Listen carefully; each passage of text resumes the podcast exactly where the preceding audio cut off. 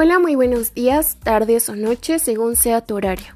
Les doy una cálida bienvenida a este nuevo podcast. El tema de hoy es el formateo. Para empezar, ¿qué es esto? Bien, pues formatear es el proceso de preparar el disco para poder escribir en él a través de la creación de pistas y sectores. Elimina la información que hay. El formateo de una unidad implica la eliminación de datos, debido a que se cambia la asignación de archivos a sectores con lo que se pierde la vieja asignación que permitía acceder a los archivos.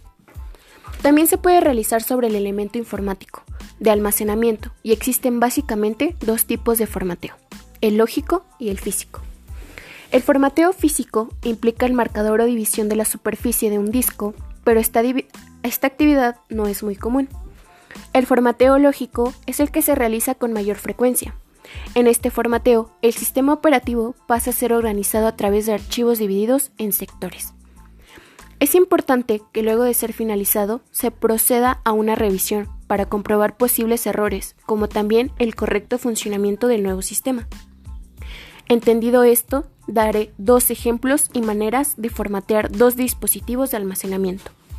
El primero es un disco duro externo. La herramienta de administración de equipo permite formatear un disco duro o crear una nueva partición. Para abrirla, haz clic con el botón derecho del mouse en Inicio y luego en Administración de equipos. En este punto aparecen todos los discos duros instalados con sus particiones, así como los discos externos y las memorias USB conectadas al equipo. Ahí localiza la unidad que deseas formatear y selecciona Formatear. Después de confirmar, se te pedirá que selecciones el tipo de sistema de archivos antes de empezar a formatear. Aquí comienza el formateo del disco duro.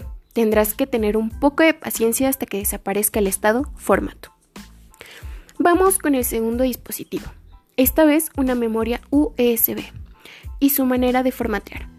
Para iniciar, conecta la unidad flash USB a la computadora. Conéctala en uno de los puertos USB de la computadora. Después, abre el inicio pulsando el logotipo de Windows. Hecho esto, introduce este equipo en inicio, donde aparecerá un icono con forma de pantalla de una computadora. Posteriormente, haz clic en este equipo. Una vez ahí, presiona sobre el icono de la unidad, flash que se encuentra a la cabecera, dispositivos y unidades.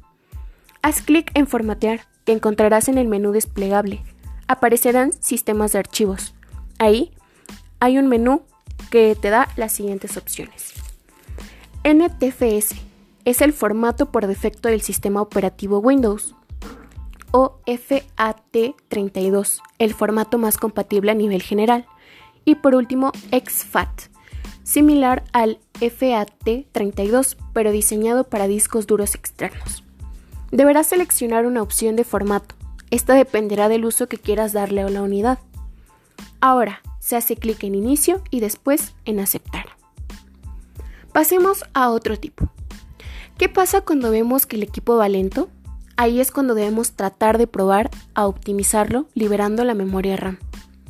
Para liberarla se necesitan ciertos pasos. La forma más rápida de liberar memoria RAM es cerrando todas las aplicaciones que no estemos usando, para evitar que estas o servicios se inicien al arrancar el sistema haz lo siguiente. Primero, abre el administrador de tareas presionando control más mayúscula más ESC. En la parte superior de la ventana hay varias pestañas. Haz clic en inicio. Deshabilita aquellos programas que no quieras que se inicien al arrancar el sistema. Lo siguiente que debes hacer para consumir menos RAM es modificar las opciones de rendimiento. Escribe en el campo de búsqueda de Cortana ajustar la apariencia y rendimiento de Windows y hacer clic sobre el icono que muestra en los resultados. Se abrirá una ventana, selecciona la opción ajustar para obtener el mejor rendimiento. Tras realizar estos pasos, reinicia el sistema para liberar toda la memoria RAM. Al iniciar el equipo, ya no estarás ejecutando tantas aplicaciones innecesarias y el rendimiento del equipo deberá ser mayor. Pues este ha sido el tema de formateo. Espero sea de su utilidad y de su agrado. Me despido de ustedes, no sin antes desearles un excelente día. Hasta pronto.